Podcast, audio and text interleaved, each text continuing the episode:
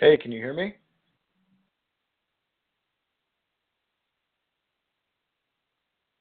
It's Greg. Can you hear me?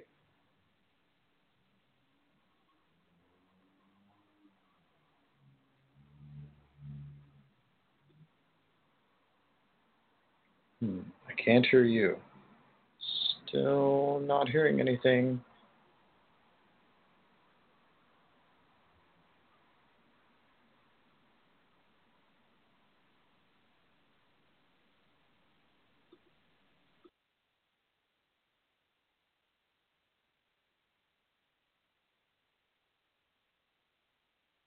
Okay, Greg, can you hear me? I can. Okay, Uh, great. So hang on. I'm going to start the show again, and then I'll bring you right on. Okay, just hang in there. We'll have this All right, edited out. No problems. Okay, and anybody else? We have a caller on there. Just hang in there. We're just having some technical issue. So you couldn't hear me before, Greg? Is that it? At the beginning of the show, did you hear the theme music? No, I couldn't hear anything for the last uh, five minutes. I've connected and disconnected a couple times. The caller was me uh, trying to see if the internet was the problem. So, Okay, Um, no, you're there. So let me start the show now. So it is 7:05, and I'm going to begin the show now. Welcome to Guys Guys Radio. This is your host Robert Manni, uh, welcoming you to the show. It is uh, Wednesday, November 29th, 2017. We've got a great show for these e- for you this evening. Let me ask you a question. Do you like online dating? Everybody who's single out there or not in a committed relationship is probably doing something online in terms of dating, whether it's Match, Plenty of Fish, Tinder, Grindr, whatever you're doing. Everybody's online dating, it seems like, and uh, the landscape keeps changing and changing and changing. I myself met my wife through online dating at Match.com. She winked at me. Well, we'll get into that later. But our special guest this evening is Greg Schwartz, who's going to teach us how to make online dating fun. So we're going to bring him out in a few moments. Let's uh, quickly just go through uh, what's going on out there today. Well, this is Guys Guys Radio. This is our 252nd uh, podcast. Really looking forward to it this evening. Um, crazy day. Uh, once again, we've had, uh, you know, on the male front, um, some bad behavior out there.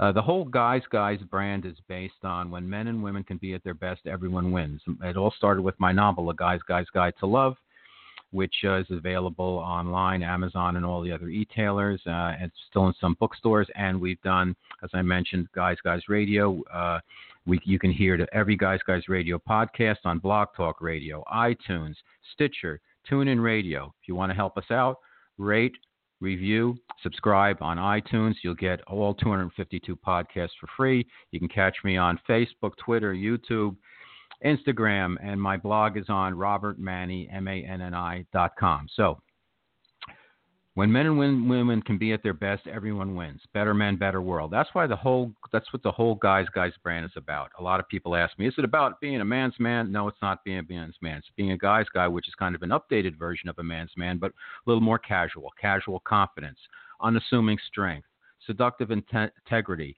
emotional intelligence, and timeless style. This is what guys guys are all about, and I think it's very uh, relevant to what's going on today. Because once again, when we get into uh, kind of what's going on out there, current events. Today, Matt Lauer, another big media star, got taken down for abuse of power, and the sexual aspect of it, being a sexual predator that he's being accused of, seems to be a symptom of uh, power. And what they really say is like, you know, something like rape is really all about power. It's not really about sex. And it seems to be rampant in our culture that people in positions of power are abusing power. Now, it could be men, it could be women, it could be straight, could be uh, gay, it doesn't matter. The abuse of power, and I think it's happening more and more because you have a uh, loss of the middle class. There's so many people who are, clawing their way to be rich. There's that 1% who really have control over almost everything, and there's a lot of people struggling uh, towards the bottom. And uh, what's happening is these people who do have the power are taking advantage of it in, in whatever way they deem fit. And for a lot of men, that becomes uh, sexual. And I think it's just the tip of the iceberg, even with all these folks from Bill O'Reilly, Louis C.K., Harvey Weinstein, Kevin Spacey, the list goes on and on. And now today, Matt Lauer and Carson Keller uh, of the uh, Prairie Home Companion, he got outed for uh, uh, sexual mis- sexual misconduct. Uh, Al Franken. I mean, it just the list it goes on and on, and I don't think it's going to end anytime soon. And it's all more reason as men, I think we need to uh, be uh, recognize the great strides that women uh, have made and are making all the time, and also uh, check ourselves and not be abusers and be respectful and celebrate uh, all the great things that women are doing. I always like to say that this is a time where you know women are on a straight trajectory and men and women are all finally recognizing all the great things they're doing. Men are in a different place. With men, it's all about um, not knowing who they are right now. Uh, I like to say that this is a time where it's never been uh, a time where there's never been more opportunities to men for men to be whoever they want to be. Yet it's never been less clear who men really are. You've got the millennium, millennium guys who are getting it the brunt of this right now. They're caught somewhere between MMA and manscaping. You've got the GX and the boomer guys. A lot of the boomer guys define themselves still by their job and their bank account, and they want to do something different. They want to they want to evolve, and they're they they don't have either the time or the inclination or the will to really make themselves uh, better men and to rise up. So, guys, we've got a real challenge on our hand and uh, it's tough. So let's quickly just make a quick loop around the world. What else is going on there? Um, we've got this tax proposal, uh, which, if you really look into it, will give a lot of tax breaks to the uh, corporations. And um, the theory being that the stronger the corporations are, the more uh, wealth is going to get spread around, the more jobs are going to be created. But unfortunately, that hasn't happened in the past, so I don't see any reason why that's going to happen again in the future. Yes, the corporate tax rate is high at 35%.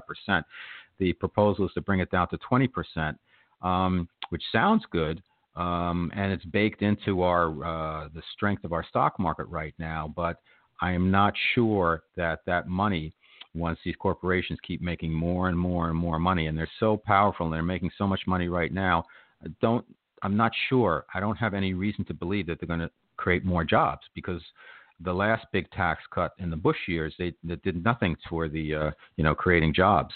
So we'll see if that passes, uh, and that becomes again another step towards more power for the few. Um, what else is happening out there? Well, this is a we're getting into that time of year where fantasy football is the last week for a lot of people who are playing uh, to get to their playoffs. And so a lot of things are on the line. And uh, part of the whole thing going on with football is you've got a guy like Eli Manning who just uh, here in New York just got uh, kind of uh, they ended his career basically telling him he's not going to start anymore. Geno Smith's going to start this week at least for the New York Giants. And um, I don't know how much it affects fantasy that much because I don't think Eli's been been a starter for that long uh, for for the last couple of weeks because the Giants have been struggling all year.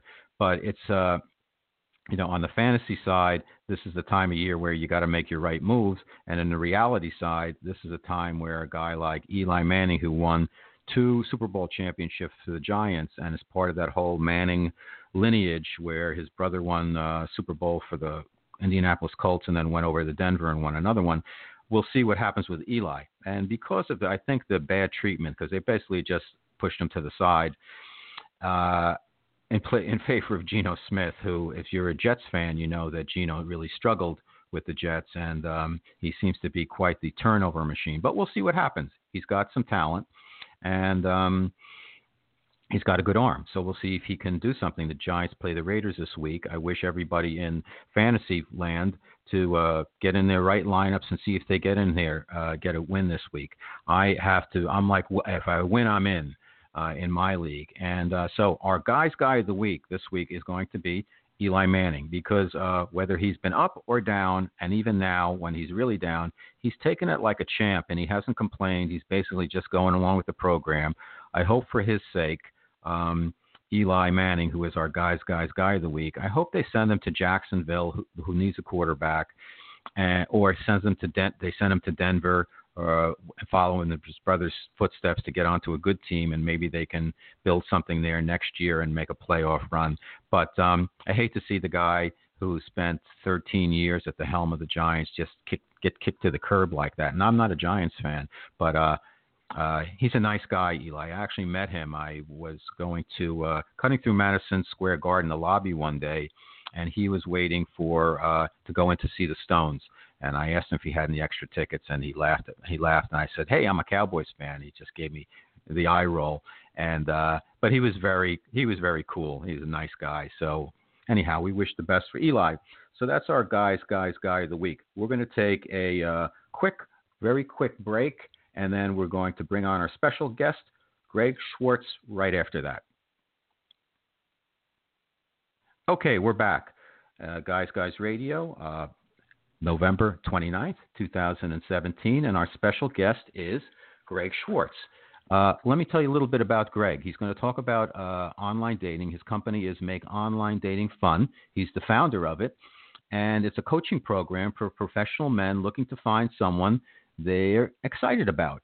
He's been on more than 400 dates while he searches for his future wife. Is a great picture of him uh, on his uh, one sheet in his Superman T-shirt. I love it, and he teaches others how to optimize their messages, photos, and overall profile to get more dates, and then know what to do with the dates when you get them. Uh, his mission is to help men realize that they don't need to go months without a date. They don't need to spend more time sending messages, and that they can get confidence and clarity about how they approach women online. He's also an international speaker and has been featured on in BuzzFeed as an online dating expert. So that's fantastic. And I met Greg through uh, uh, the Love Coaching Professionals group that we're part of on Facebook. And I always welcome a lot of the members there because they're all very good. I welcome them to the show. So if you want to give us a call, very quickly, our call in number is 347 945 5834. 347 945 5834. So let's uh, bring in our special guest right now, Greg Schwartz. Good evening, Greg. How are you? Doing good. How are you doing? I'm doing great. Thanks for being on the show. And um, I guess this is, uh, you know, the time of the year when uh, everybody's uh, scrambling to uh, set themselves up for the holidays with, uh, I guess they call it cuffing season or whatever. But let's talk a little bit about what your inspiration was to become uh, involved in the kind of online dating game, if you will. Sure. So I actually have been using online dating for a very, very long time. I started using OkCupid, I think in 2005, maybe even a little earlier than that. So I've definitely had a lot of great relationships come from it, and obviously quite a few dates as well. And uh, many years ago, a friend of mine was talking to me about his dating, and he was pretty frustrated. So he was saying, you know, I try going to clubs and I go to bars and I do this and I do that and I just can't meet anybody. And he went on for a while and I said, Yeah, it sounds really rough. Hey, I noticed you didn't say anything about online dating. How's that been going? And he looked at me and he got angry. And I'm going, Okay, what, what, why is he getting angry? What's going on? and uh, he looks at me and he goes, Greg, online dating doesn't work for me. Online dating doesn't work for any of our friends. In fact, online dating doesn't work for anybody but you. So stop freaking suggesting I do online dating. And I'm like, whoa, okay, subject change. Like, like, let's go get some food. Just, you know, I have no idea what's mm-hmm. going on. But I thought it was so interesting that he was so pissed off at online dating. And I could tell, you know, we actually had friends that had met online. And so he wasn't really being honest, but he was so angry about it. And it was kind of interesting to see that reaction. So I went out and I did a bunch of research because I'm thinking, you know, hey, online dating works decently well, and you know, doesn't it work about that well for everyone? And as I talked to more and more people, it became clear that no, actually, it really the way my friend felt mm-hmm. about online dating was how a lot of men and a lot of women actually felt about online dating. You know, it doesn't work. It doesn't make any sense. I don't know what I'm doing wrong. And frankly, screw it. I'm just going to go do something else. Do you and think that's me, uh, Go ahead. Go ahead. I was just going to say that for me, you know, I've always had experiences where like online dating doesn't always work, but it was never something that I was just like, I'm done and, you know, throw my hands in the air and walk out. And so I've kind of figured, okay, what's, what's the difference here? And so I went and did more research, partly mm-hmm. around the way I look at online dating, but also the things that I do. And one of the things that I found was that I really approach online dating differently, and I also did it very differently than most of the guys and most of the women that I talked to. And so I actually made a course, an email course, and while building that, I basically ran some people through it as sort of a test and to see, you know, how did they do and how did it change. and eventually realized that the course was fun, but what I actually really loved was the coaching itself. And so I created the coaching program that I have now, which is a few different ones, but the main one relevant to your guys is a 90 day program called Get More Dates. And it's literally mm-hmm. how to get more dates than you can handle in 90 days. I love it. Um, let me ask you this: What do you think? What was the what was the reason? Well, the double-edged question here. What was the reason why the folks that you were talking to at the time uh, were so frustrated with online dating? And was that? Um, do you think part of that was due to when that was versus now? Well, so I've been doing my coaching for about two, maybe two and a half years now. So I don't think in the time since then that online dating has changed too much. There's definitely been, okay. you know, new apps coming along and things like that, but pretty consistently for about the past six or seven years, people have said that, you know, online dating just doesn't seem to work for them. Usually for men, it's because, you know, they send a ton of messages and they get almost no responses at all. And the few responses they do get, they can't really get those women offline on a date they're not really sure what to do, and when they try, it doesn't work. And then the other thing is that they just spend massive amounts of time doing all of this. And mm-hmm. so they just get frustrated and they say, you know what, I'm just going to go try and go to a bar and you know meet right. someone there Hi. or go to a My club. Name is or Can I buy you a drink? Yeah. Exactly. So uh, let's start at the beginning then. Um, I dated online for a long time, and as I mentioned earlier uh, in the intro, that I my wife she actually winked at me on Match. She was on a three day free trial. She winked at me. She suggested uh, uh, we just went back and forth. Uh, I I wanted a phone call. I sent a quick message. She sent me a quick message, and I said, you know, want to have a phone call? I sent her my number, and she said, well, we don't need a phone call.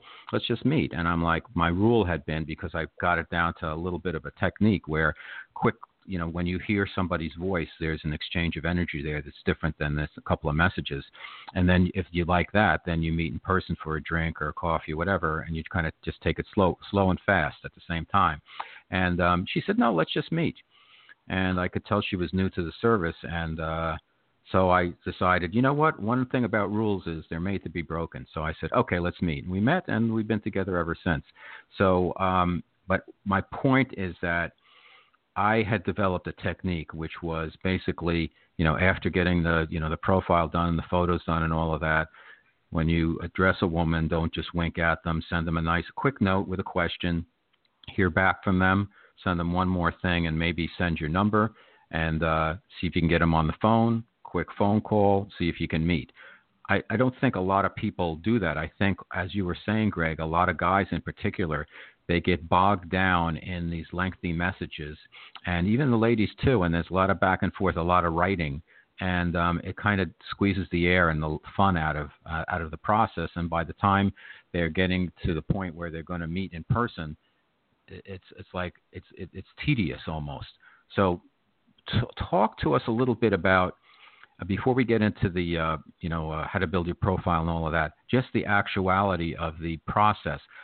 Where do people go wrong and how what's your step-by-step plan to go from online to offline? Quickly. Sure. So there's definitely a lot of places that people go wrong but the biggest thing i would say is not doing a good job of thinking about how the other person's going to perceive you you know so you mm-hmm. pick photos that appeal to you but are not right. going to appeal to a stranger and you send messages that feel good for you to send, like, hey, you're cute, and are not going to feel good for the person to receive. And so a lot of the coaching that I give is around rules and systems to be able to help you do things that will feel good for the person receiving them. And then also a lot of work up front to help you figure out the parts of yourself that are really going to be not only fun for you, but also fun for them to hear about. So the facets of you that are going to attract someone as opposed to turn them off. Like one mm-hmm. of the things I heard from women really commonly was that they'd see so many photos of guys with holding a fish or holding a gun or holding a beer. And so they were just like, honestly, if a guy has a fish photo, a beer photo, or a gun photo, I just swipe left. Doesn't matter what mm-hmm. he looks like. It doesn't matter what he's wearing. It doesn't. It just immediate no. And you know, that's a thing to really keep in mind. So if you're, let's say you're you're into fishing or you're into hunting, that's fine, but it's not something that you want to be showing when you know that women are going to respond that way. And you know, mm-hmm. there's lots of things like that: video games, chess, all kinds of things, and women have them too. There are quite a few men that I've talked to in the Bay Area, in particular, where I am, who've said, you know, if, an, if a woman has yet another photo of her in a bridesmaids, you know, group, I'm just I'm going to scream. And so you really want to think about, you know, everybody has facets that are going to attract someone and are also facets that are going to repel someone. And you want your profile to have lots of facets that are going to attract the people you want, and very few facets, really none, that are going to repel the people you want. Okay, so let's start at the beginning. So uh, I guess, you know, besides the fact that a lot of people get into online dating and they don't know what they want, uh, let's say they have taken the time to examine themselves and say, I know who I am and I know what I want.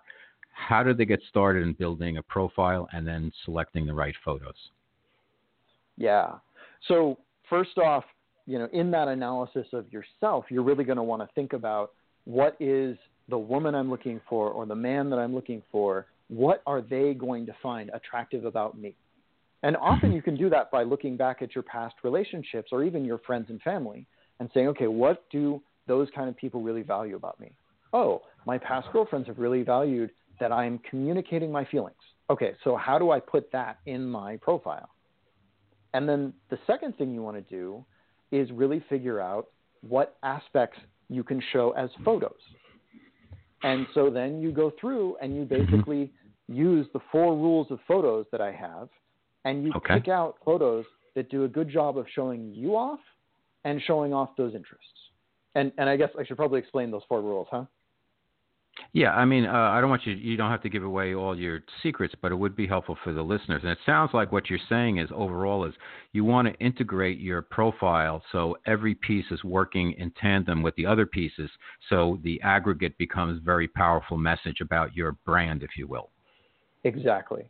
So the four rules. The first rule is that actually, I should explain this a little better. So one of the things that I see people do is they put up photos and they don't really think about why they're putting them up. They're just like, I don't know, I look kind of good, or that shows like me at it doing an interesting thing, and that's kind of where they stop. And the problem with that is that people then prioritize the wrong things if they even think about it at all. So that's where these four rules came from. So the four rules are first that every photo should get you to the next thing. So it should be, for example, you know, not a photo where somebody looks at it and goes, eh, yawns and swipes left or says, you know, no or hits mm-hmm. the red X. The second thing is each photo, if possible, should create chemistry. And, you know, chemistry is one of those things that can be a little hard to define. So I have some ideas of how to sort of say that does and that doesn't. But really, chemistry is when you look at someone and you go, ah, there's something about them. That's yeah. chemistry. Mm-hmm. The third thing is physical attraction. And physical attraction is third because everybody knows someone, some guy that is just off the wall dating, but isn't actually that attractive. He just has a lot of chemistry. So mm-hmm. if you have a photo that creates chemistry, it's always better than a photo that creates physical attraction. And with physical attraction, this is not shirtless photos. This is not ab selfies. These are right. photos that show you looking good in a way that is going to be palatable, that is going to be attractive to the people you're looking for. And then so the fourth you, purpose. Okay, let me hold you on the third one for a second. Yeah, so yeah, if there's a likability and a charisma aspect to the photo, give me an example of something that would work in context. Sure. So one of the ways that I've definitely found you can generally create more likelihood of charisma is if you have a photo that follows the good rules of photography. So it's well lit. Your face is well lit in particular, and your eyes are visible. You're not wearing sunglasses. You're not mm-hmm. sitting there with you know your eyes in shadow. You've got a nice smile, which means, and really I should say a real smile. So you've got those Duchenne lines, those little crinkly lines at the, the edges of your eyes. That yeah. tells you that someone's actually smiling for real, rather than just doing that right. fake. I'm smiling now. Exactly. Mm-hmm. Okay. What was number four then? Before I so number four you. is the one that that's all right. Number four is the one that almost everybody spends most of their energy on, and that's attractive interests. And notice that it's the fourth one, it's the least powerful one. So, you know, you put up a photo of you, let's say, you know, generally it's attractive for men to cook because it's so rare that men cook. So you put up mm-hmm. a photo of you cooking something in the kitchen, and that's nice. But if you have another photo or you look at someone else's profile where there's just something magnetic about that photo, that one will win every time because right. chemistry is more important. So the how, other thing about that photos? is, again, it's attractive interests. So it's mm-hmm. not fishing, it's not you know shooting guns, it's not drinking. All of those things are not attractive, and there's quite a few. There's a much longer list of unattractive interests. You really want to think about not only in general, but specifically for the kind of woman in your audience, the kind of woman you're looking for. What is she going to find attractive? How about uh, how many photos? What do you recommend? And if you had to pick, let's say you had to pick three photos, what would be, you know, would it be like a headshot, doing something active, and then with some friends, or you know, how would you, if you could, you know, based on your number of photos, how would you categorize each of those photos? And I, it sounds like, you know, the most important aspect of the photos, you want to have that charisma, that energy coming across that's going to be attractive to and likable to your audience. But how would you uh, talk to us a little bit about some ideas that you would incorporate to pick the right photos? So you definitely always want to put up as many good photos as you can. You never have any reason to not put up as many photos as possible, other than you don't have enough good photos. Because every photo is an opportunity for you to win over the person viewing your profile. So the other thing about that is, you know, generally, yes, you want at least one close face shot, you want at least one full body shot, but it's much more important to be following the good rules of photography and the four mm-hmm. purposes of photos. And remember, the fourth, per, uh, excuse me, the most important of the four purposes is to keep them going, to get them to the next thing. So the first photo has to get them to stop and look at your profile. The second photo needs to get them to look at the third photo and the fourth and the fifth. And the last photo needs to get them to actually look at the text of your profile. And depending on the system, maybe the message that you've sent them. So that's okay. actually by far the most important. And then after that, chemistry and then physical attraction and then attractive interests. And every photo well, you have should do at least one of those purposes. If it doesn't do it. one of those four, that means it's not a good photo. Okay. Um, you mentioned that uh, it seems like there's an unlimited aspect to the photos, but I'm sure that um, at a certain point, like if, if I see uh, uh, when I would see a profile and the woman would have, you know, 30 photos or something, I'm like, I don't. It's almost seemed like too many, and There's for a no guy to have that allow that. Every system okay. has a maximum of uh, 10 is the most that I've seen of any, and that's OK Cupid. Okay. Most of them Okay. max out at eight or six. Got it. Okay, great. All right, good. Um, you talk about um, messages. So let's say you've got your profile. Well, well let, let's let's talk about the profile a little bit. So you got your photos picked out. Um, what are the key points you want to um, put into your profile to make it uh, attractive and engaging? So there's two big things that you want to have in your profile. The first is you want to include some very short stories that show off some attractive aspects of you. So again, we're going back to what is the person I want going to find attractive? And the reason you do it as a story is we've mm-hmm. all seen those profiles that are just a long list of qualities. You know, Right. I'm a funny, smart, talented person who really enjoys going out running, and you're just like, I'm already asleep by the third one. Right. On the other hand, if you read it as a story, it's much more interesting and it's also much more believable. You know, if I tell you I'm a trustworthy guy, you're going to be like, uh, maybe. All But right. if I tell you a story about how I'm trustworthy, let's say, um, I don't know, I I uh, I wash uh, the sh- mayor's car every week. Right. So it's show, don't tell. It's the, the Exactly. storytelling rules, right? tell. Yeah. Got it. It's not only Okay. much more believable, but it's also much more interesting and frankly attractive. So that's Um, one is you want to show okay. that kind of thing instead of Got telling it. it. Okay. The second thing is you want to put in what you're looking for. And you want to describe the person that you're looking for in a way that they're going to see themselves in it. Think about it. If you're applying to a job and they say, you know, looking for someone to answer the phone, you're going to be like, all right, that's not that interesting. But if they say looking for someone who is excited and then they, about, and then they mention something you're excited about, you're to be like, oh, yeah, yeah, that's me. It feels really good to see yourself in that listing. Same thing for a profile. When you're reading someone else's profile, if you can see yourself in what they say they want, it's very attractive.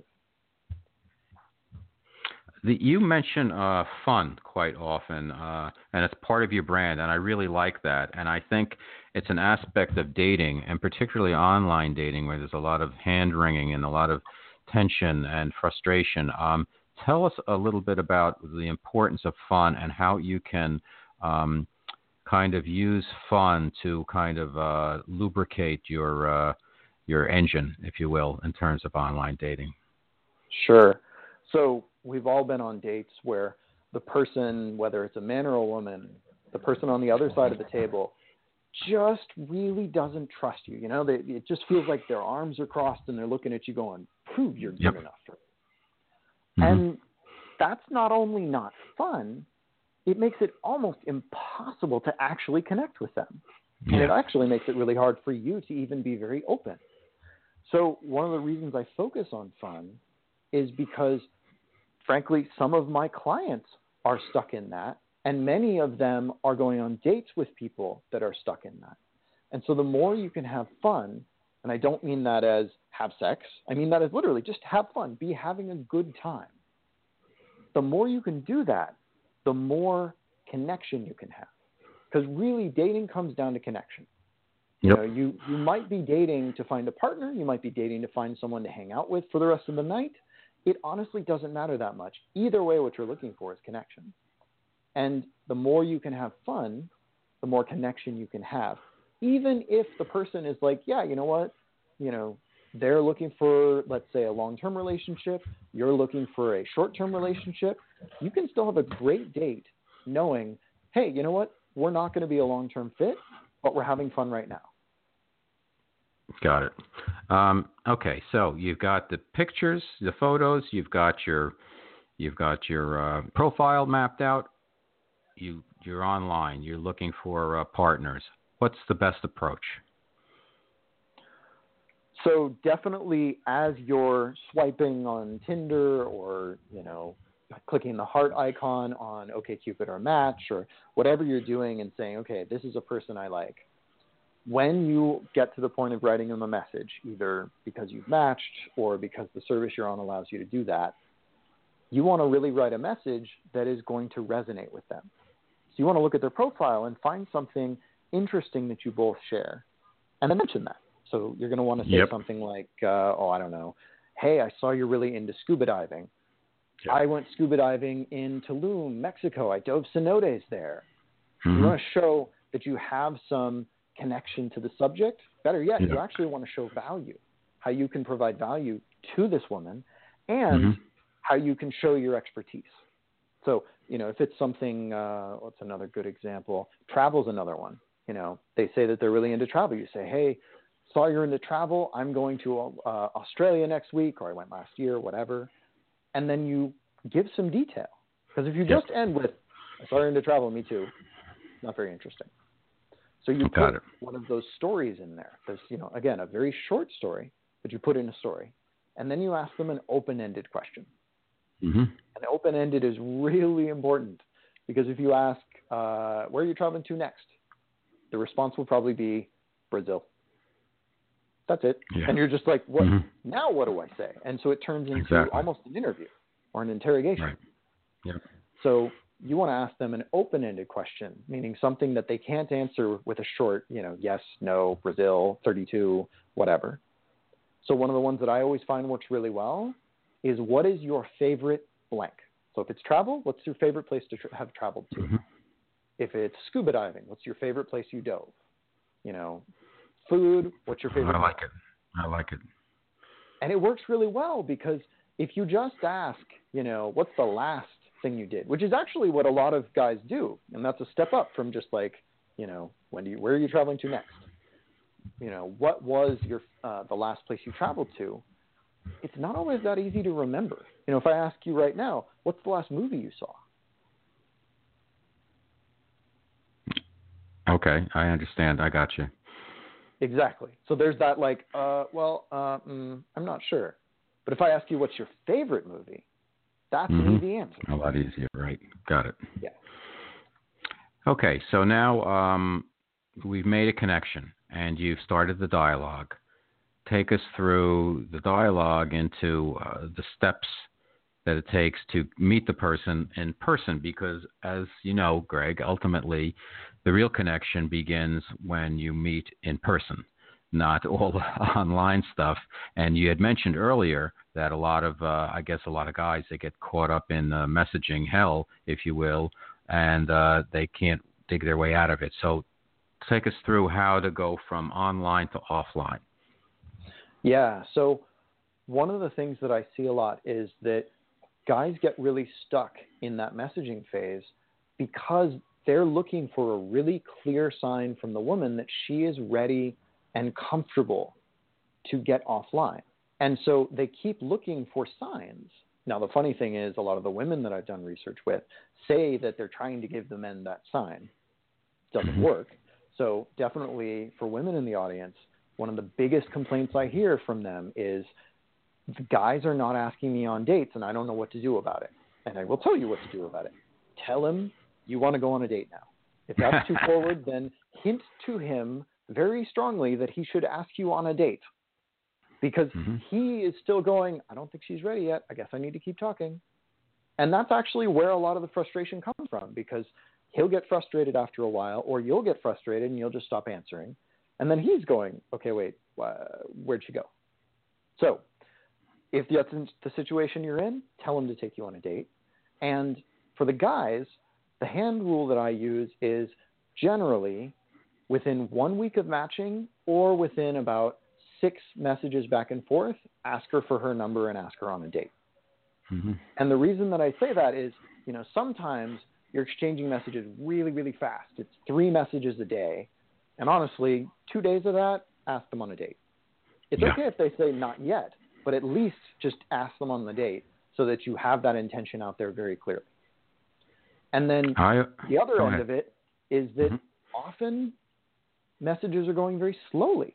And so, you know, it's every two or three days. You know, you send a message on Monday, she answers on Wednesday, you answer on Thursday, she answers on Saturday. Great. At the end of the week, ask her on a date. Because slow pace could be that she's very busy, or that slow pace could be she's not that interested. And whichever the case it is, get that answer quick of, you know, are you actually interested in going on a date with me? And hopefully get off and go on the date. So if they're not interested, great, figured that out, move on. And if they are, Mhm. great. Now we can plan something where we can really connect, like you said. Now, um, I'm here in New York, and uh, I found that maybe it's maybe it's relevant. I'd love to get your opinion on it, but I always found that I had a lot of success, success because people here in the New York area are kind of, you know, there's a choice of fear or love, and a lot of people here live in fear for some reason. Even though there's so many great people, um, everybody's a little bit wary sometimes. Uh, I would send the woman my number, and invariably they would send me their number to make the call. Like they'd want me to make the call, but I had shown them who I was by offering my number instead of just getting their number. Did you ever? Uh, maybe it's different in the Bay Area. I mean, I've been out there a lot, and people are a lot more laid back. Um, what's your thoughts on that? Is am I, am I, am what is what I'm saying a universal, or is it something more specific to a specific mindset? Maybe it's more of an East Coast thing. I would definitely say it's not a universal in the sense of you know it, you you have to do it one way or the other, but I would Mhm. say. Uh, so actually, let me let me answer this in a different way. When you connect, the way you connect is one person opens up a little bit, offers a little bit of themselves, and then the other person accepts that, and then at least offers back a little bit too. Maybe not quite as Got much, it. maybe a little more. It depends but somebody has to initiate that vulnerability, that being open. And so offering your number is a great way to do that. And so I would definitely say, in general, when you're asking for someone's number, offering yours is a great idea. It's not Okay. a requirement, but it really Mhm. will never hurt you. And a lot of what we're doing with online dating is maximizing. So, you know, that is definitely something I encourage. Hey, I'd love to take you on a date. What's your number? Here's my number. Okay, you mentioned uh, dates a lot, um, and nowadays, uh, depending on what generation you're from, you know, a lot of times with the millennials, it's like they, they have a little bit of a different idea about dating. There's more hanging out, and the official date, like guy asks woman out, and then he p- picks he picks the place and comes up with an idea and pays for it and everything. What's your advice in terms of uh, teaching some of these guys how to actually go on a date? Yeah, so the the comment of, you know, I just want to hang out, it turns out that most people do that not because they prefer it, but because they're afraid of getting a rejection. They're afraid Mhm. of being so explicit and then getting a oh no, I'm not I'm not okay with going on a date with you. And the other downside of it is that it leaves both people, regardless of even who said let's hang out, though it often is the guy saying that, it leaves both people confused. Now, Yeah. the person who said hang out is like, I hope this is a date. I think this is a date, but I don't know if this is a date. And the person that said, yeah, okay, I guess we can hang out is like, okay, so is this a date? I don't know. I actually have always used, you know, hey, let's go on a date. And one of the pieces of feedback I've gotten for the last decade is that Mhm. people, women that I've gone on dates with, love the fact that I'm saying that. And the few Good. that didn't were because they were not comfortable with the date. So if I'd gone into it with, you know, hey, let's hang out, and then, you know, on the date, I'm putting my arm around her or things like that, you know, very date like things, she would have been like, whoa, hang on, this is not what I signed up for. So right. I totally empathize with the guys and the girls that say, you know, no, let's just hang out, but it actually really ends up getting in the way. Okay, let me drill a little bit deeper into that for you. So there's kind of I see it as there's like a continuum. On one side there's, you know, hanging out, which is nothing, and then the other side there's a date and dinner and all of that. And when you meet somebody, as you know, if you're doing online dating for the first time, you know, some people plunge into it and they meet a woman they've never even seen her before, and they set up a dinner, and then it's like they see each other first time face to face and there's no chemistry at all and then they're both staring at each other and the guy's thinking i hope she doesn't order the shrimp cocktail and the woman's thinking i hope my friend calls soon so i can get out of here and then you're stuck for a whole date official dinner where i always think like when you're meeting somebody for the first time versus uh, via an online connection meet for a drink meet for coffee meet to do something kind of cash. What's your thoughts on that greg? Yeah, I never ever recommend people going for dinner on a first date. I, I Right. feel exactly the same way you do. I always tell my guys, you know, do something more interesting than coffee or drinks. But if that's all you can come up with, fine, do that. But never do Mhm. dinner. Because yeah, it's it's really true. Both sides, people are gonna be like, All right, this person I have no chemistry with and I just want out of here. So set it up so that you can hang out with them on that date. You know, you don't want it to be like, let's go see a movie, because then you can't actually interact. You want to go to a park. You want to go get ice cream. You want to go to a place where you can go walk around. right Coffee and drinks also work. And then from there, if you're having sparks, great. Maybe let's go get some dinner or let's go to this cool event happening near me. Mhm. That kind of thing. Got it. Okay, so let's take it. To, the final step is okay. So you meet, and you either have a good time and you want to do more, or you're like, no way. Um, talk to us about the best way for a guy to handle both situations. Situation one is um, you want to see her again. Situation two is she might have been interested in you, but you're thinking, I'm not into her. How do you handle it? So, in the first case, where you're interested and you're pretty clear she's interested, celebrate it, man. Like, that's awesome. And you should really be stoked. Excuse me, I am from California, as you can tell. and, cool. you know, the, that old thing about a three day rule, wait three days so you don't seem desperate, don't. Ah, yeah. I would text either that night, assuming, you know, it's like you go out for drinks, you go get some ice cream in the afternoon, something like that. I would text minimum within 24 hours, but within two is fine. You know, if you finish the date and then you're like, all right, that was awesome. I want to see her again. Cool. Send her a text. And Got it.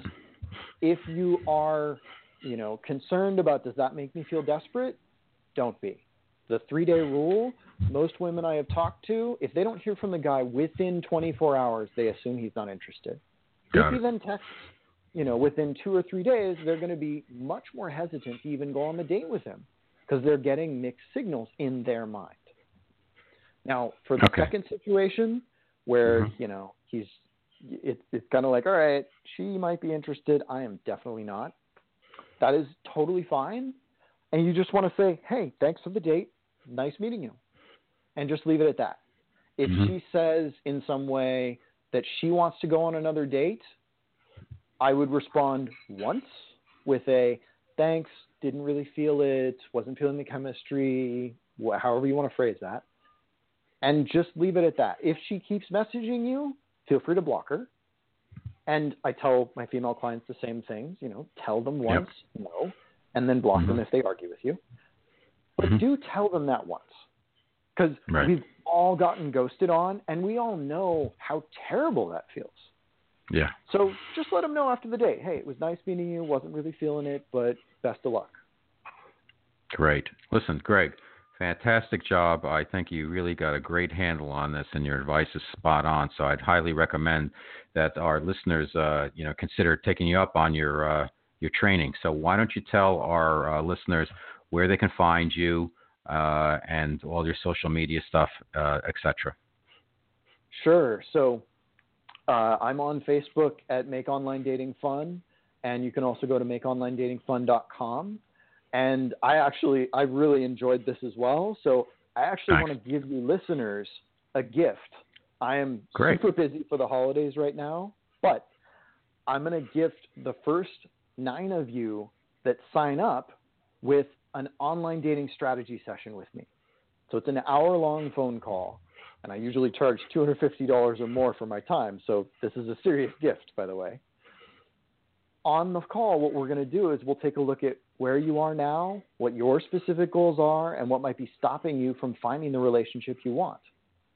And keep in mind, this is not a coaching session. This is for people that really think they're ready to invest in themselves and finding the relationship that they've wanted. And at the end of the call, if there's some resonance, if it feels like we could be a good fit to work together, I'll tell you about the program that I offer. So to sign up for this, and keep in mind, it's only the first nine people, so go quick. Go to makeonlinedatingfun.com slash ggradio. Again, makeonlinedatingfun.com slash ggradio for Guys Guys Radio, because you guys are awesome. Awesome. Hey, listen, great job, Greg. Pleasure to meet you.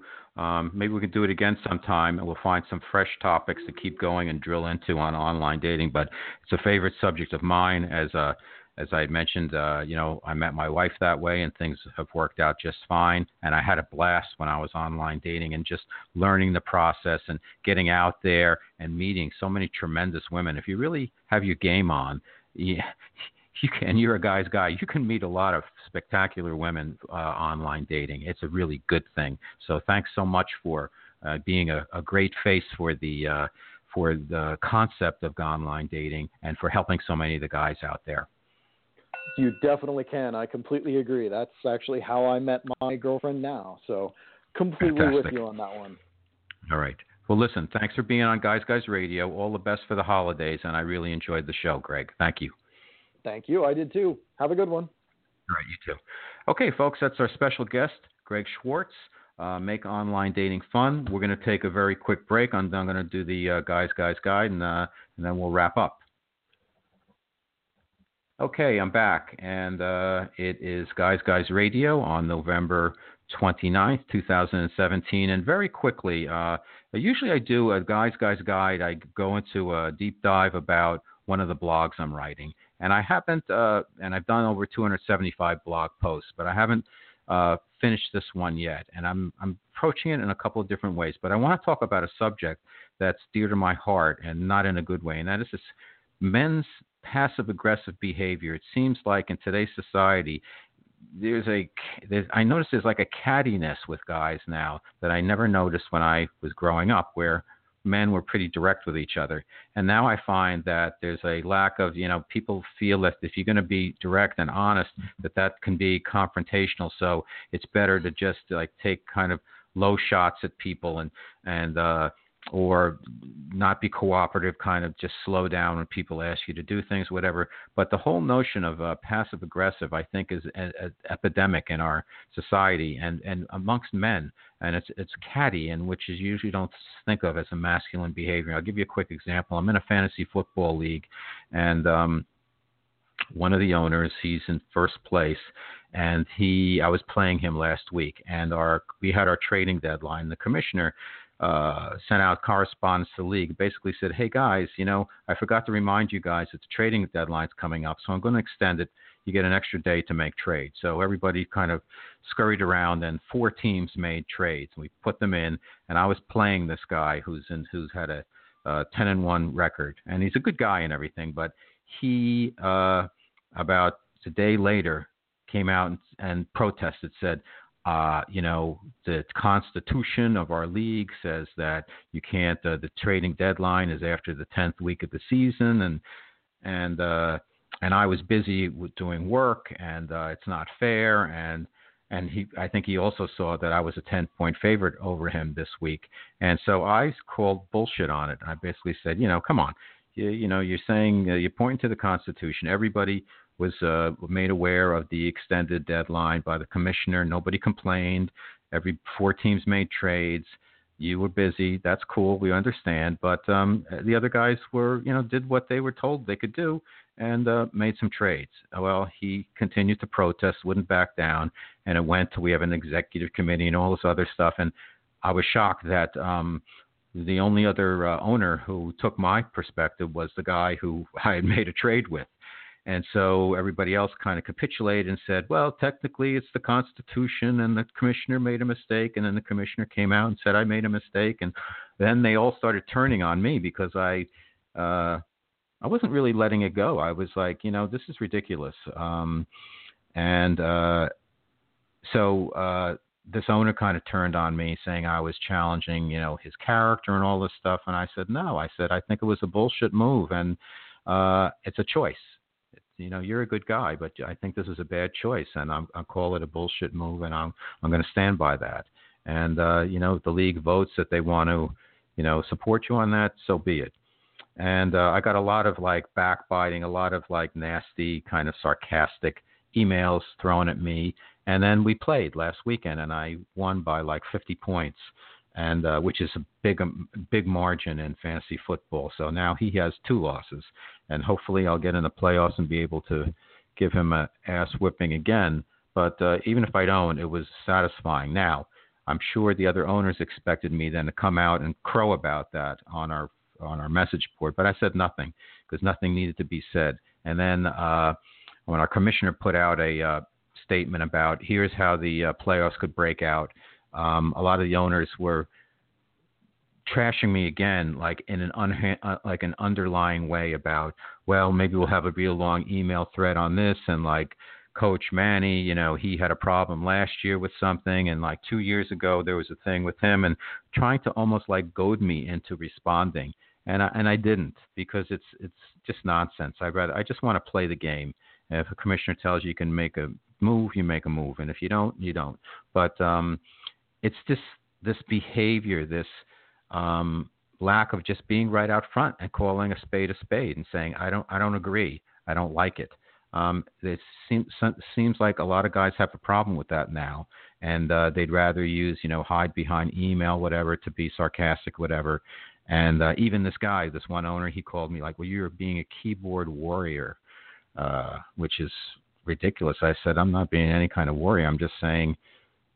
I think what you your protest was nonsense, and I stand by it. So anyhow, my point is, I'm seeing this kind of behavior more and more. Maybe it's people are afraid to get into tiffs or anything, and there's there's a, a lack of directness between men. And I think the solution to it is, you know, speak your mind. Don't don't hold things in and try to like, you know, uh, you know, be underhanded about how you communicate. Just say how you feel, and uh, and, and move on. Don't make it. It's not. It's not personal. It's about choices people make. Not everybody, we all make mistakes in the choices we make. I make them all the time. But it's much easier to be comfortable with that and say, you know what, I made a mistake, or I disagree with this, or I agree with that, than just being sniping, you know, sniping from the sidelines. Uh, like uh, I got in some of the emails from some of the owners who didn't even bother weighing in on the issue. They just want to weigh in on the fact that, oh, I thought we were done with this issue, or like, oh, uh, Coach Manni, blah blah blah, instead of really addressing the the merits. And the guy I made the trade with, he actually wrote this big long note that uh, that uh, cited the a, different aspects of this constitution of the fantasy football league and all this stuff. But you know, it's supposed to be fun. It's called fantasy football for a reason, and it's like I, I just believe that you know sometimes we get petty on things, and uh, it's it's not necessary. And I noticed that with uh, this was just an example with fantasy football, whatever. But with other things, I noticed just in how people deal with each other in the work in the work atmosphere and work environment, and even with family members, uh, there is a, uh, and it comes from the childhood and the upbringing. There's a reluctance to just be direct and say, "This is how I see things." My advice is, don't be concerned about that. Be who you are. Don't try to hurt anybody. Don't try to hurt feelings, but be who be who you are. Okay, that's our show for this evening. Next week, our special guest is we have a sex therapist coming on, Angel Skurktu uh, who is also from the Love Coaching Professional Group that I'm, I'm part of and Facebook. It should be a skittulating uh, show, and I look forward to having you join me then. And in the meantime, uh, thank you for being part of Guys Guys Radio this evening. This is our 252nd podcast, and we'll see you all next week. And as I always like to say, guys, guys, finish first.